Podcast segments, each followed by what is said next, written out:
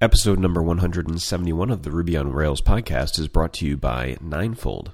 Ninefold is a high performance platform for deploying and hosting Ruby on Rails applications.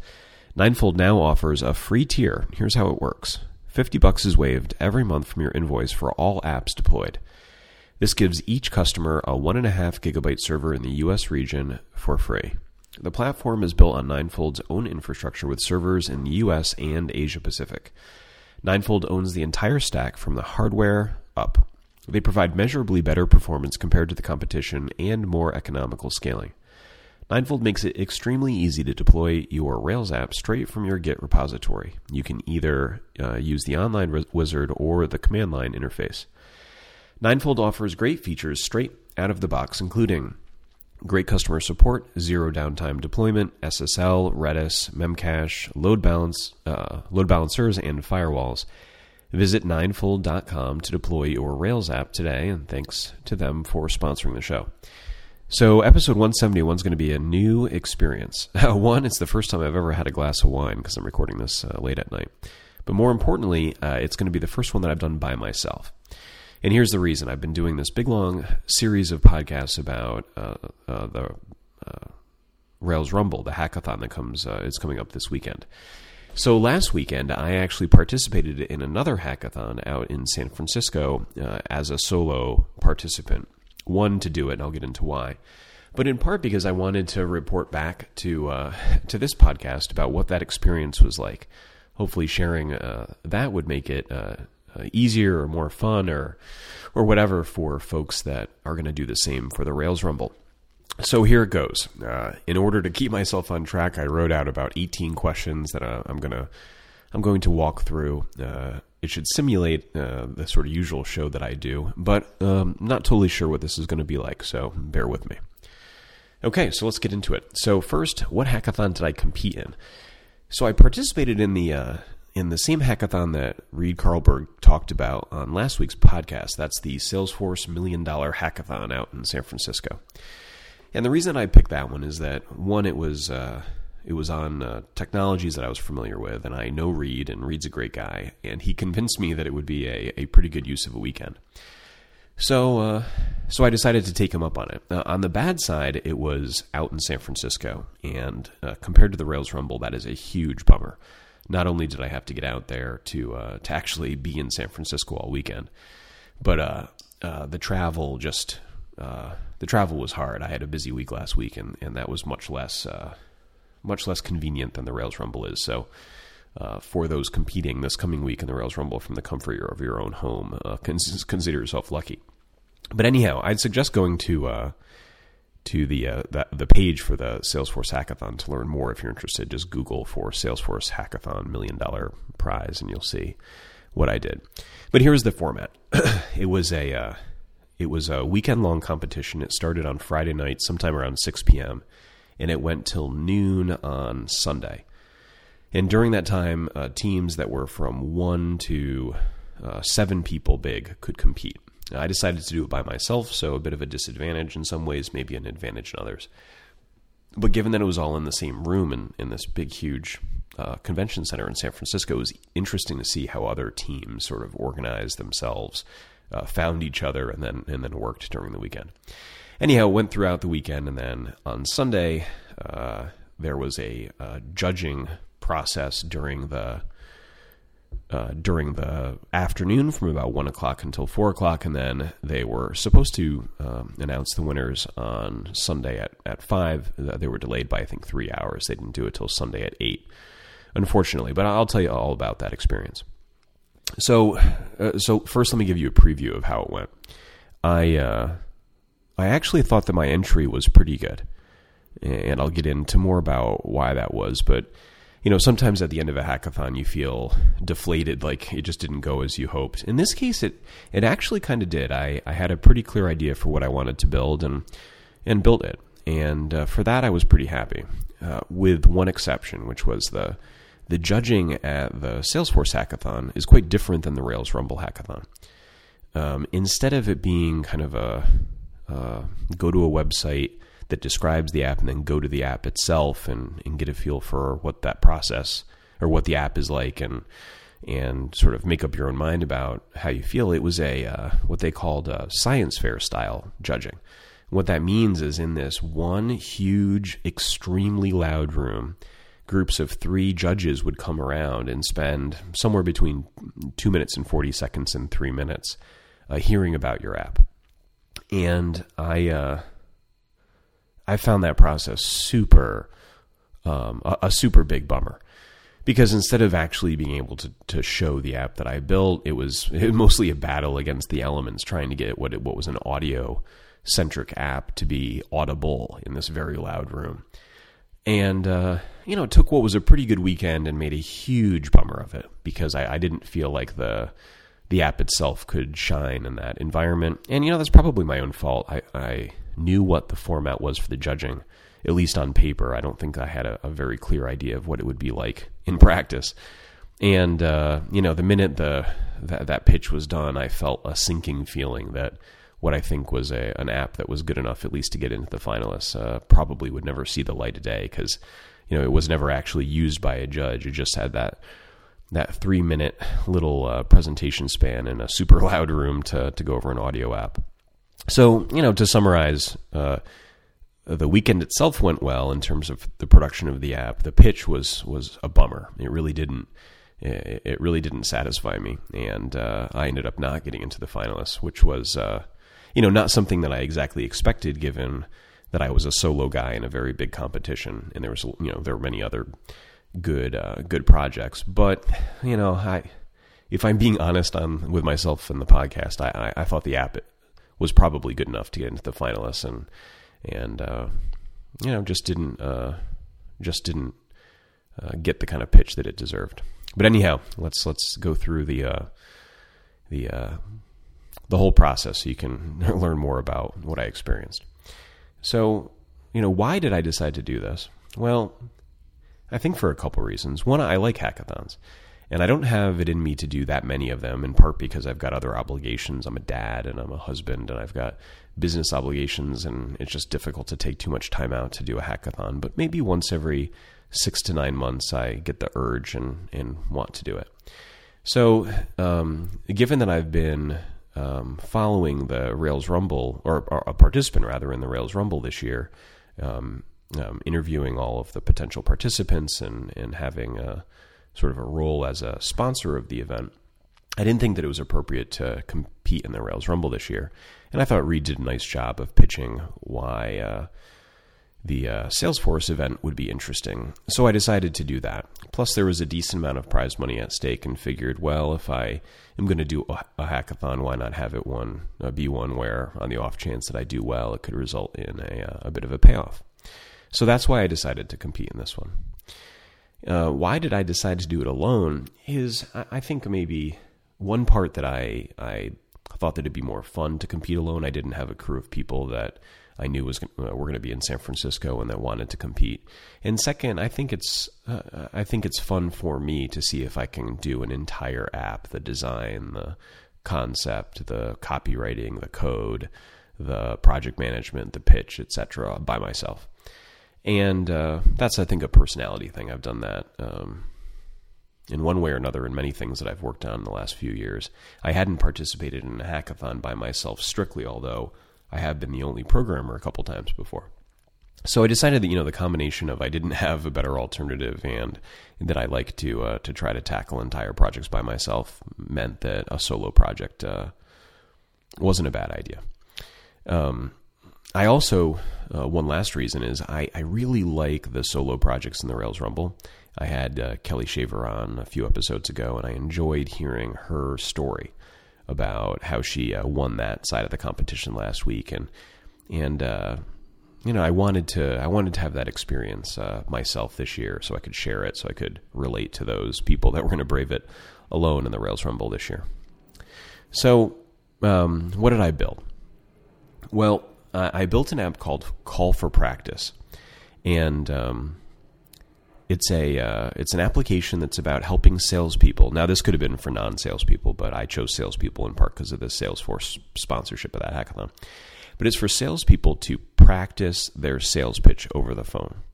So here's how it works: you, you call a phone number, say while you're in the car, and then pick the sales situation that you want to go through. So, say uh, the the judging at the hackathon, or you know, a pricing conversation with a customer, or whatever. And then it prompts you through a set of questions that have been designed in advance, um, and you know, asks you the question, and then records your response. When you're done with that process of getting the questions and giving your responses, then you, uh, when you hang up the phone, it it sends you a text message with a link to to the app so you can review your uh, responses, see how they sound, share them with colleagues, see what other people said, etc. And you know, I thought it was a pretty good idea in advance. And um, in hindsight, actually having built it, while you know, given that I had a weekend, I think there were some things I could do better. Um, it, it, worked, uh, and uh, one of the most uh, one of the most interesting experiences was that I, I, was getting ready for the judging process, and I used the app one to make sure that it worked, and two just because I needed to practice. So I had uh, taken the questions that I'd prepared in advance as the as the sort of the demo stub seed content for the app and used it on myself to actually walk through the questions that I'd expect if, in fact, the process included questions, which it really didn't, which was also a bummer. But anyhow, so out on the balcony of the uh, of this conference facility, I called into the number that I had I had uh, quote purchased for uh, for my call for practice account uh, on the uh, service, and went through the the questions that I had prepared, and then listened back to them, and um, man, was that interesting. Um, I think the app actually served a pretty good purpose, and I enjoyed using it. So, anyways, that's what I built. Call for Practice. Uh, it's up actually at callforpractice.com if you want to take a look. So, uh, how did I decide to build that? Well, I think two main reasons. You know, I in in a couple of previous podcasts, I had talked about how I find business apps built during hackathons to be a bit of a bummer. You know, in general, I think it's more fun if people make things that are fun. But in this case, uh, given that it was a uh, competition that was sponsored by Salesforce and had a, a, pretty clear set of criteria, there were things like innovation, user experience, business usefulness, and uh, use of Salesforce technologies. Um, given that they put out criteria, I felt like it was sort of dumb if I participated and didn't um, uh, didn't actually try to to excel at the categories that they were judging on. So I, I basically laid out the uh, the criteria that they had stated, and then tried to brainstorm ideas that would score well on all four. That I was also somewhat interested in. You know, I thought that building an audio centric app. I built it on using Twilio. Uh, on the back end. I thought that was interesting, kind of a novel, novel idea for a mobile app. Um, I didn't say that before, but the app had to be a mobile app. And uh, anyway, so that's how I decided. Again, in hindsight, I think I would have. I think the the only big problem with the choice was that it was you know an audio first application, and if I had thought more about the environment of the uh, of the judging, I think I would have probably either done something that wasn't audio centric or rigged up a demo kit that allowed the audio to be easily heard by everyone, either through headsets or through a loudspeaker or something like that. But but anyhow, that's that's the criteria or that's the process that I used to to decide what I was going to build, and um, I think that that's a smart way to do it.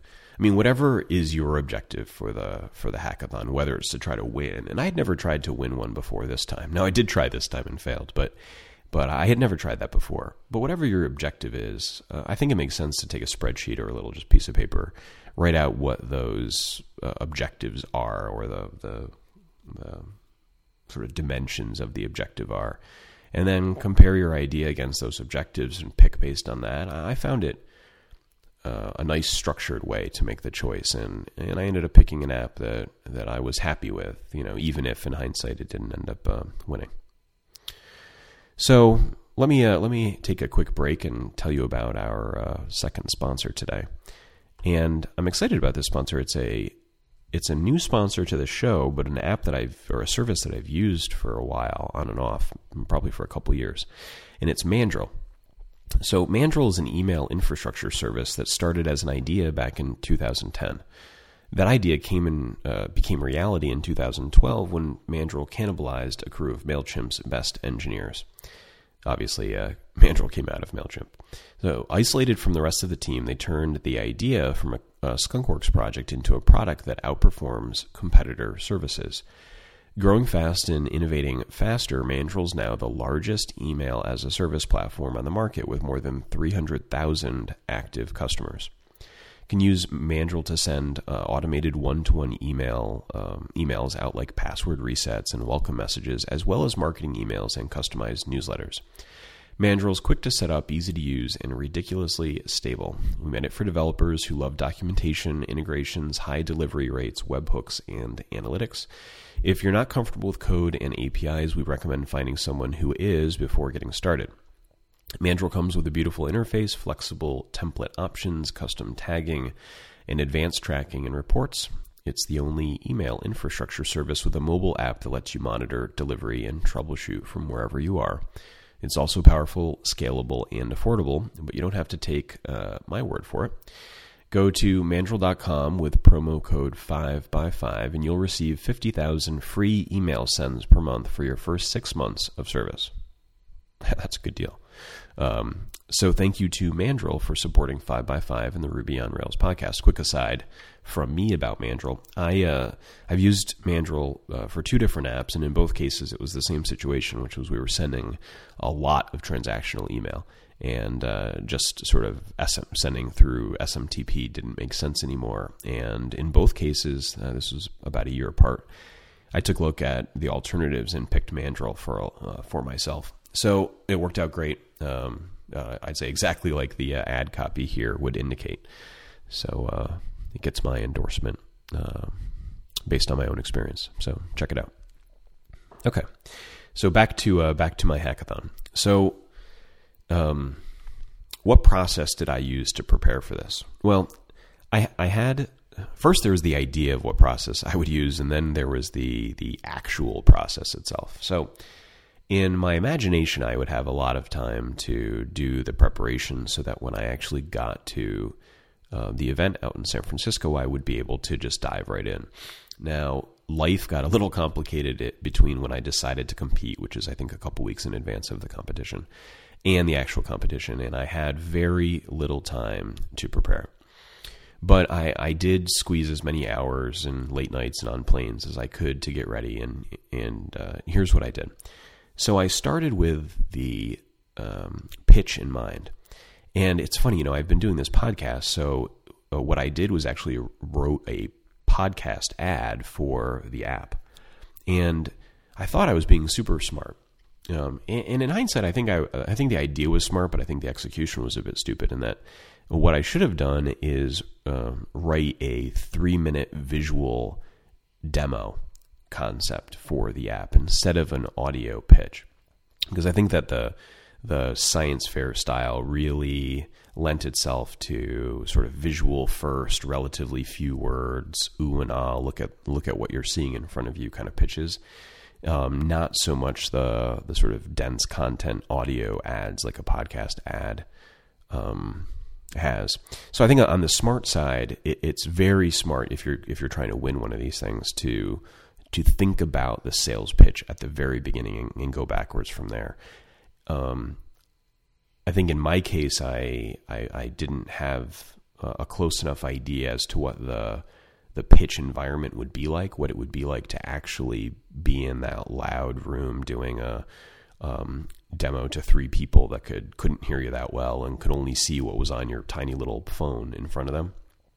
Quick aside: I ordered the iPhone 6 Plus a couple weeks ago, and man, did I really wish I had it for this event because it would have been ten times better to demo um, the app that I did on uh, iPhone 6 Plus than it would on my iPhone 5. But oh well. But anyhow, I started on the sales pitch and I went backwards. And by backwards is once I knew what I wanted to be able to say, it did.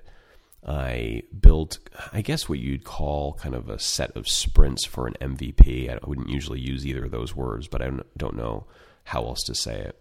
I think I broke down what I was going to build into eight different um, sets of, of sort of related functionality and uh, thought, okay, if I can get through the first three the first night and then the next five the uh, second day, and then only have a couple left for the morning on Sunday. I'll be in pretty good shape, and then detailed out for each of those milestones, kind of the parts beneath it, and I, that worked out. I uh, I went on this list of I don't know how many to dos it had, so it was probably eight times five or something. So 40, 40 to fifty to dos. Um, it was like that granular, and and uh, grouped them by milestone, and went through in the order that I expected on the actual um, actual days of the event, and I, I, thought that that worked out pretty well. I didn't do any production of anything in advance. I mean, you couldn't write any code, um, but I didn't do any. I'm not sure if you could do any design work in advance. I didn't, um, but I did get some ideas from a friend about um, design concepts, and I had uh, most of the idea worked out. Certainly, color schemes and logo and sort of brand for the project. At least the concept thought through on on paper on a plane, and I'm not that good at that side of things. I mean, I, I can kind of build logos as I need and deal with the CSS as I need, but it's not really my thing. So I wanted to have a nice, simple um, app look that looked good, and and I, I, had a good enough idea of that in advance. Um, so, anyways, that's how I prepared. I went in maybe fifty percent as prepared as I had hoped, um, but but relatively prepared, and it made a huge difference because you know, I didn't have that much time, and I'll, I'll get to that in a little bit, and I had to use it pretty wisely. So, anyhow, that that was the preparation side. So I I had been um, traveling for the week, and I flew from where I was out to San Francisco. Uh, got there uh, only a couple hours before the hackathon started, and uh, I mentioned that it was at a physical place. So, what was it like to compete in a hackathon that's a- actually somewhere? That was a first for me, and um, I don't. Re- I didn't really like it. Um, I don't want to sound too negative about it, but I mean there was some good. So it was at um, kind of a space adjacent to Moscone West in uh, in San Francisco, so where the Big Apple events would happen, and where where Salesforce's uh, Big Dreamforce conference happens.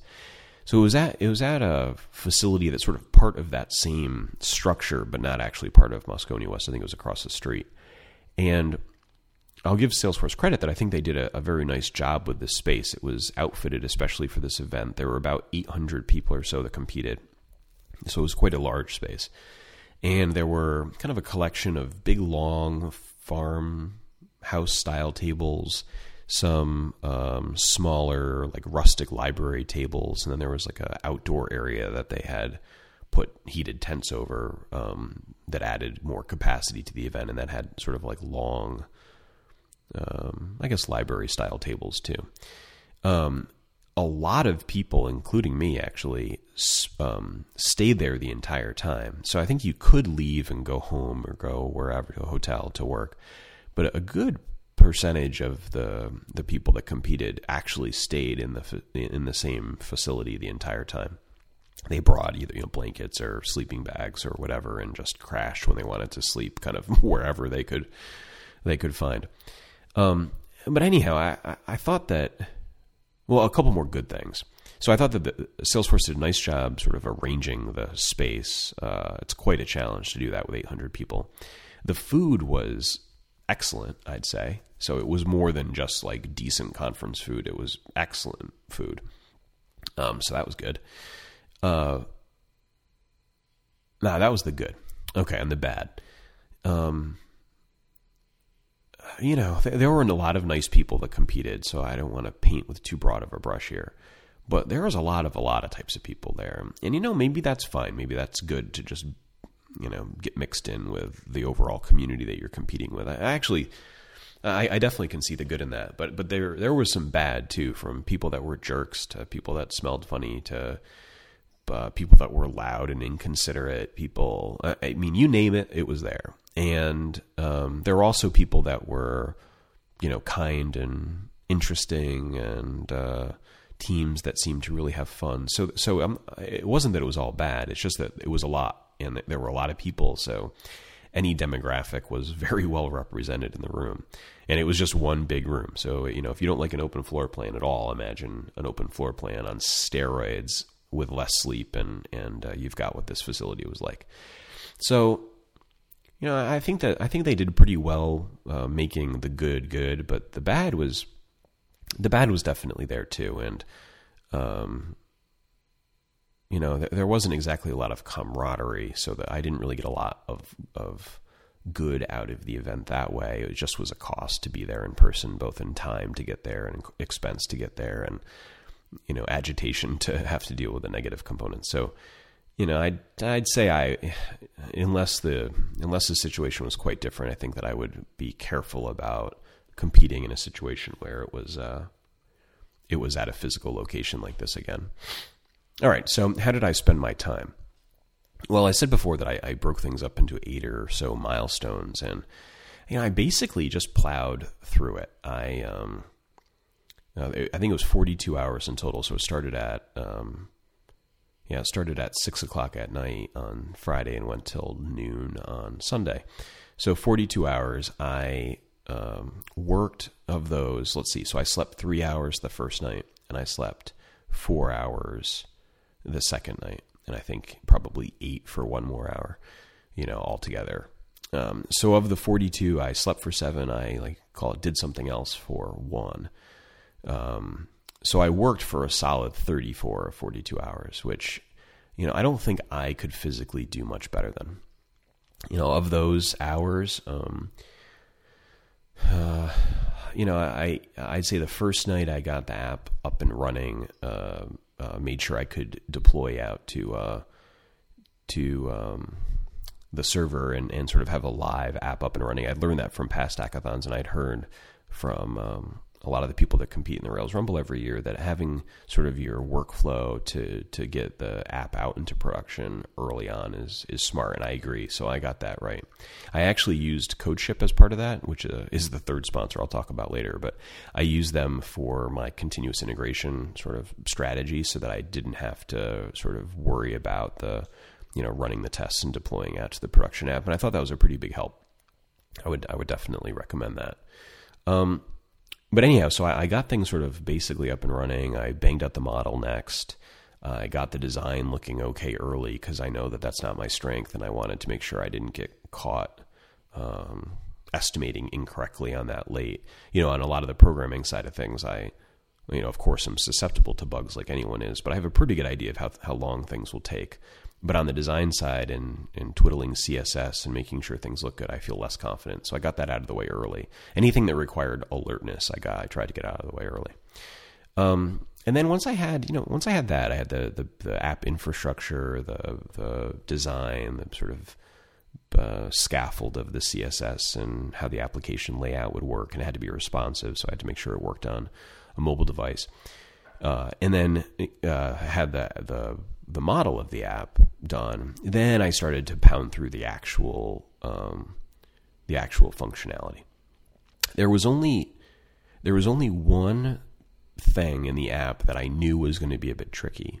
So I, I tried to well, I delayed it for a while um, uh, because I knew I would have a lot of other sort of uh, block and tackling issues to get rid of. But then gave myself a solid, say three, uh, three to four hours. Again, of only of only 30, um, 34 total, but a solid four hours to work out the exactly how the recording process would work, so that um, I could record the individual answers to the prompts in the call for practice app and have it like dependably record and ha- be it be responsive enough from a performance standpoint and and all that jazz. I, I um, again was using Twilio, but Twilio like directly out of the box didn't support what I needed, so I had to stitch together a solution and. Uh, you know, gave myself a pretty wide berth on that feature. Again, about four hours to make sure that I could get it done. It turned out it took less, and I ended up having trouble in some other areas. But I think that was a smart way to approach it at the very least. Okay, so what was I able to complete in the 42 total hours and 34 hours of working.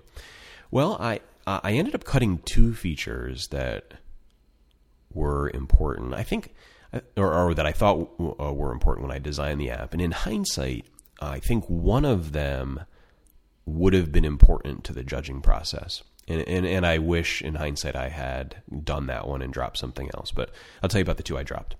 So what I dropped uh, was first I had wanted to allow for the recording of audio feedback so that a manager or a colleague or mentor or whatever could listen to an answer that was provided by uh, a salesperson that's using the app and then could give feedback that they would receive by text message or on the app.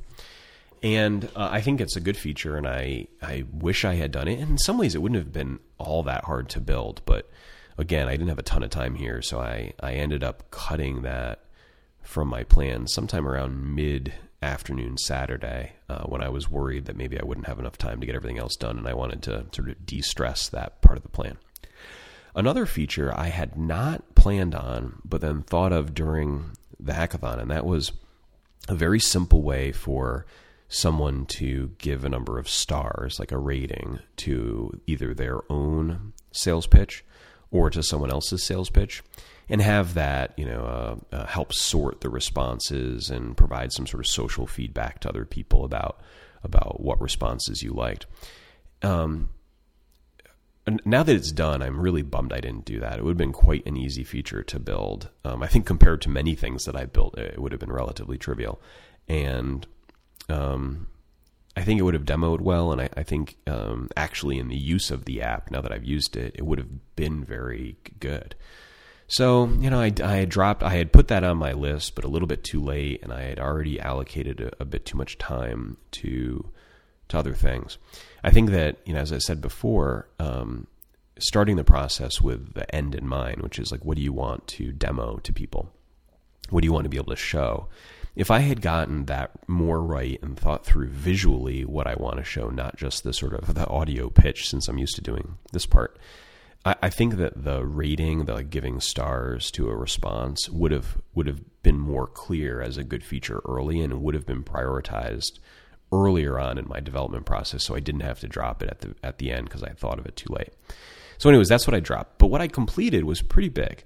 So um, I made an app where a user could sort of self-register by, so to speak, uh, a phone number that they could use to call for practice. Could add scenarios uh, like uh, types of sales situations that um, that they would encounter. They can add um, they can add multiple scenarios to their number. They can add multiple um, prompts or questions to their scenarios. They can reorder them. They can edit them. Um, they can add users uh, to the uh, to the phone number. Uh, a cool thing that didn't demo it out at all. And uh, again, this is a this is one of those another lesson learned, which is it's a bit of a bummer to build a feature that's super cool that doesn't actually have much weight in the demo. And that was I, I built the, the authentication on phone number so that as a as a user, I could invite another user, add their phone number to the account, and then that person would get a text message and could call into the number and participate on the app um, without a password or anything because it was authenticating on their phone number, which someone else had invited into the app. Uh, super cool. Like I thought that was a great feature. I think it practically was awesome. I think in in uh, in reality, so to speak, in in this hackathon, I could have just not authenticated at all, and it would have been the same. And I, am torn about that. Like part of me thinks, you know, don't do anything that um, not superficially obvious, and then the other other part of me thinks that, well, then you know, why not just make a bunch of PowerPoint slides and show them, which isn't at all interesting to me and not something that I would want to do. So um, I don't know what to take away from that. You know, yeah, per, perhaps um, you know, so so is there are there a set of rules that you want to not break on principle? And even if they cost you, so to speak, uh, something in terms of what you can get done in a certain amount of time, um, you don't care because because you're not going to build a de- you know a demo. You actually want to build an app, or you say no. You know, I'm going to play to win and be like Bill Belichick, and you know whatever the rules are, you go for them. I don't know how I feel. It sort of isn't my style to it isn't my style to not want to build an app that I think is actually decent, but I wonder how much that conflicts with the goal of winning. So anyhow, um, you know, in addition to the things I just said, I built the, all the features with Twilio, so you could actually call, you could um, go through and and answer, um, you know, answer questions, get around the menuing system to to start over, go to a different scenario or whatever. And that was actually quite interesting. I, I ended up um, recording, I think it was 21 different audio bits that ended up becoming the app, which is fun. I had never done something exactly like that before. I had built things on Twilio before, but never built an extensive enough audio app that I had to you know record 21 different things. The things would be like. Uh, you know, here's what you just recorded to uh, to continue on to the next scenario. Press one, that sort of thing. So, um, you know, I built all that. I built the text messaging um, process both for authentication and knowing uh, letting someone know that they were invited, and then giving them the link back to their um, uh, back to their um, the the call so they could review online uh, what they had said. So I built all that. Again, the the whole app was responsive, so it worked quite well on a on a phone. Um, so that was interesting. Yeah, and uh, back on the authentication for one more thing. So in addition to the sort of authenticate based on phone number, and then um, you know you, uh, you, could do username and password or uh, phone name or phone number, sorry, and, and password um, through the website. Um, I also made uh, using the um, Rails 4.1. I forget the name of it. The ver- the verifier um, feature. I, I, may be screwing that up, but if you search for Rails verifier, you'll find it. Um, a way to sort of stick a, a one-time use token onto the uh, onto the end of a link, so that even if someone hadn't registered with a username and password, that um, when they called to to use the app, that they could click through a link and still get to the results of their call through that sort of one-time use guy that would authenticate them. So I thought that was that was pretty cool too. So I mean, the short version is I built a ton. Um, I didn't, you know, in the 34 waking hours that I had to build things, I really didn't have anything big go wrong. And, you know, maybe that's a sign that I was playing it a bit too safe and working on things I was super familiar with. Or maybe it was a sign that I got lucky, or maybe it's a sign that I've been doing this for long enough now that that's how it can go. But it uh, it went pretty smoothly. Uh, I said a lot about what went right and what went wrong, um, but you know, on the right side, I think that if I had prepared more, it would have gone even more right. But the amount of preparation I did do really, really helped. I think I stuck to a pretty good sort of sweet spot of what I knew how to do, and I think that that's pretty um, pretty smart. Uh, while I didn't sleep all that much, I mean, again, I think seven hours in total over the time, I slept when I got tired. And I actually found that that was a, a smart call. So, you know, the one night I think I fell asleep at, I went to sleep at 10 o'clock, so quite early, and then woke up at 2 and started the day. And I decided early that I would, I would rather go to sleep early and do kind of a nap than push through into the hours where I was just totally bonked and, and had no prayer of doing anything interesting. And, and I think that that I sort of like disregarding the the clock and, and just sleeping when you need to, uh, a bit of a nap. Um, it seemed like the right call. On the what went wrong, you know, I think most of what went wrong was about the presentation. I think I just, I'll talk about that more uh, in a minute after I talk about CodeShip. But um, the judging process, if you're trying to, you know, so in previous um, in previous hackathons, I'd never tried to win. Like it wasn't even a consideration trying to win. And this one, I was interested in winning. And the judging process is is so much the story if you're trying to win that uh, I just didn't optimize enough for it, and I um, that's my fault. I should have. I could have. I, I, I think I optimized the concept for the judging criteria, but there's a difference between that idea and actually optimizing your pitch for the judging process. I didn't get that right, and that's my fault. And I think if I could have done this exact app again, um, you know, if I got a redo on this past weekend, I allocated two more hours to the pitch and frankly got most of the pitch done in advance, including what visuals I wanted to show and had a way to, to amp the audio. I, I think I would have gotten into the finalists or I would have had a good shot at the very least.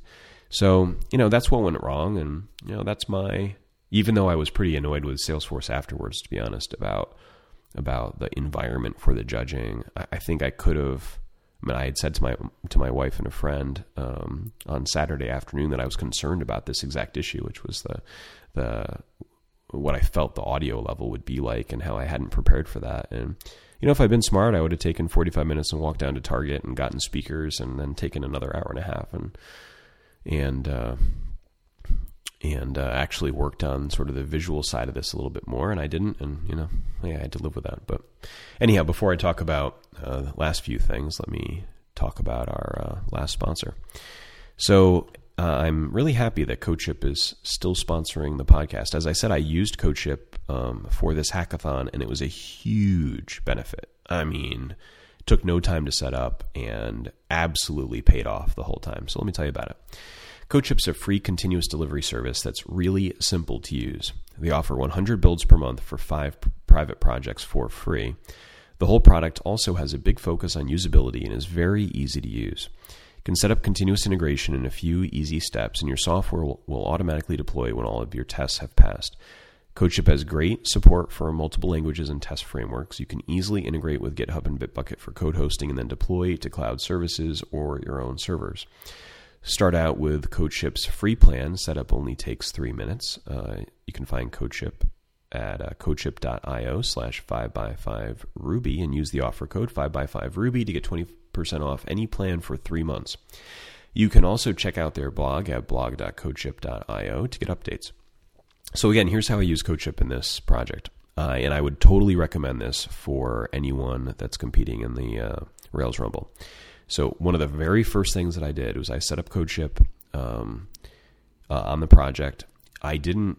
I actually did test a decent amount of the project. Anything that was tricky, I I used sort of TDD to to help build just to keep my head on straight.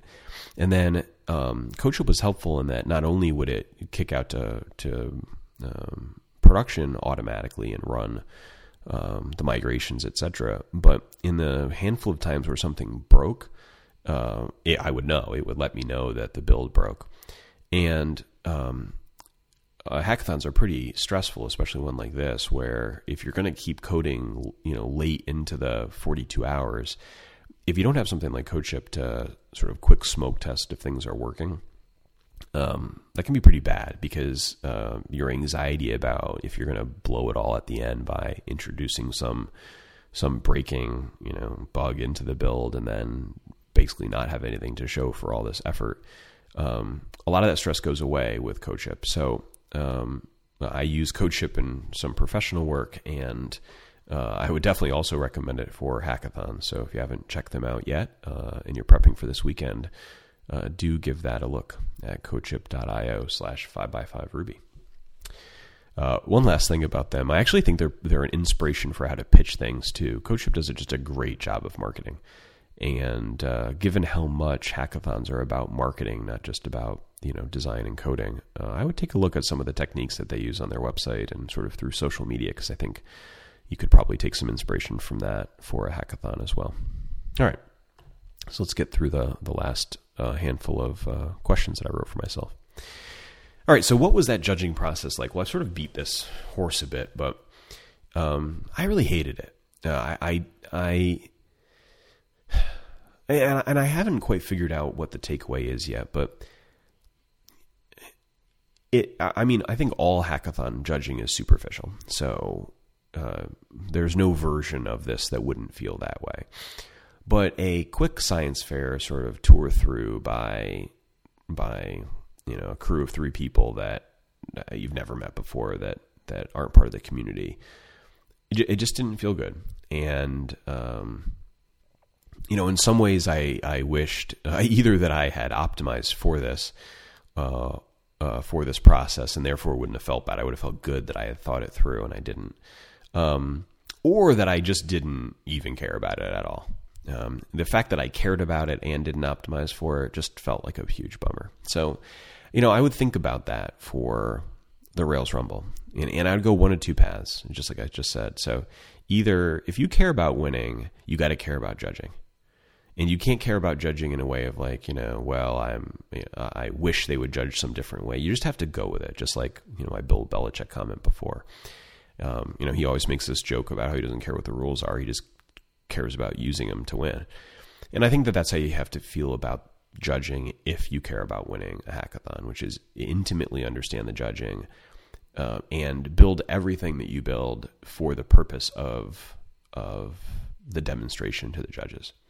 Yeah, so the Rails Rumble uses a different process than what this hackathon last week did, but I think the same advice applies, which is just start backwards. Say, you know, if someone's going to have 10 seconds to decide whether to click through the app, and then in the app, 90 seconds to click around before they decide if they'll spend four more minutes. Like, how do you get them through each of those milestones, and how do you get the conversion rate, you know, between each of them as high as possible? Um, because uh, if you care to win, you're you have to care to, to think about those things. I think there's another alternative, which is to not care about winning, and I think that's a fine choice too. If you want to use the process to learn new technology or to have an experience with some friends or colleagues or to meet new people or, you know, whatever it is, that's fine. That's a totally reasonable, maybe even, maybe even a better um, use of a, of a hackathon. Um, but if that's your goal, then don't care about the judging and don't care about the winning and don't even get emotionally invested whatsoever in the outcome um, being somewhere in the middle where you care about winning but don't optimize for the judging is, I think, it's uh, you know bad cricket, as they say. It's just not a good strategy. You know, as I mentioned, I didn't win. I don't yet know where I placed in the whole thing. Um, you know, while I expect it wasn't all that far down, it wasn't in the top handful. So, you know, I didn't end up placing. And, um, you know, that could be because the app concept wasn't right or I don't, or it could be that you know there are other other entries that were super great. I tend to think because I looked at the other entries and I think that there were some good ones. I think that uh, mine was perfectly good in that list too. Um, you know, I don't think I optimized for how that judging went, and it cost me, and it should have. Um, so you know, take my own advice for next year. So, how did I feel about the overall experience, and would I do it again? Well, You know, I it's a good question uh, for me to ponder here. So uh, I enjoy building apps and I enjoy challenges. So the idea that I had 42 hours to go end to end on something by myself is exhilarating, and I enjoyed that part.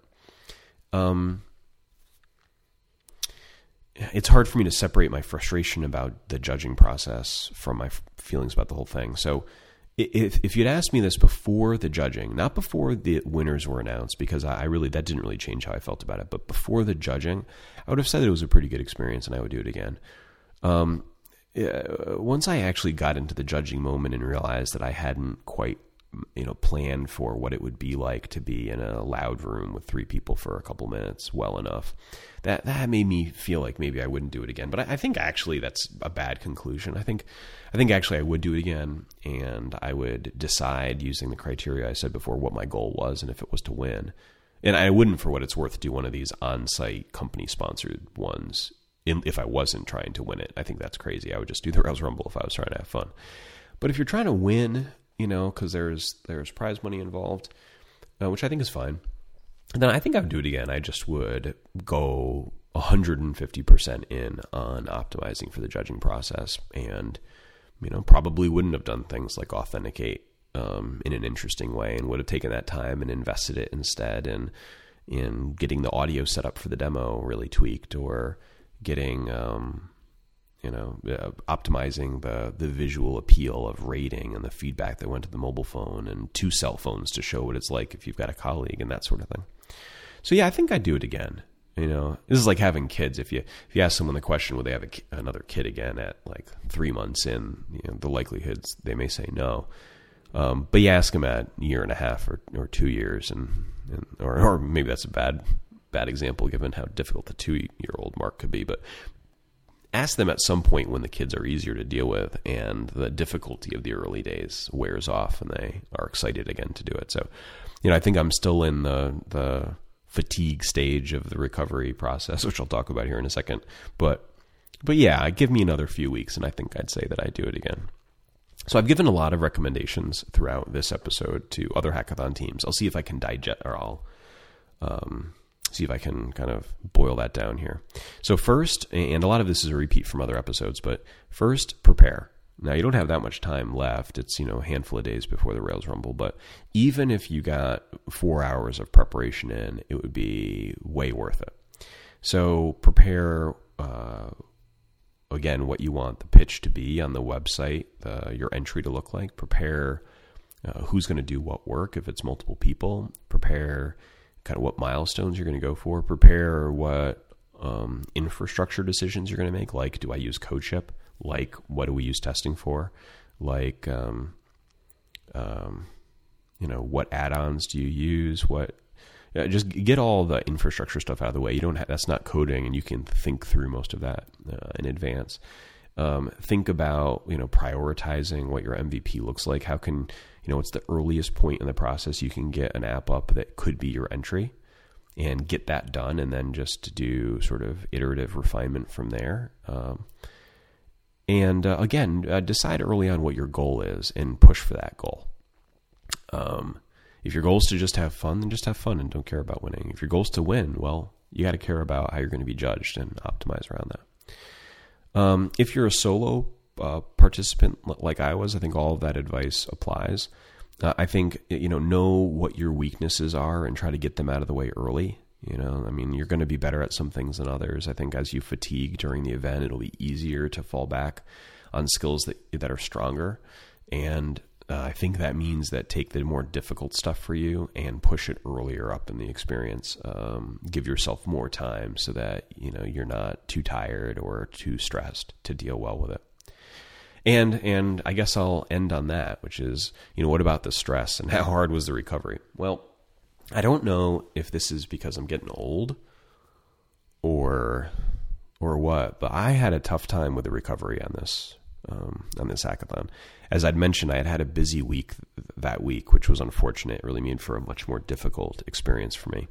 But I had been traveling and I had long hours uh, throughout the week, and you know probably was short three or four hours of sleep coming into the event, which was not ideal. But you know, like I said, I only slept seven hours during the uh, the two days, and I couldn't have slept any less. I think that was about the limit for me. Um, and I felt okay at the end, but that was still not much sleep. But the recovery was hard. You know, I had I red eyed it back, so I had that extra wear and tear in my body, and it's difficult to sleep. And then yesterday, um, which was the the Monday after the event, I had to sleep.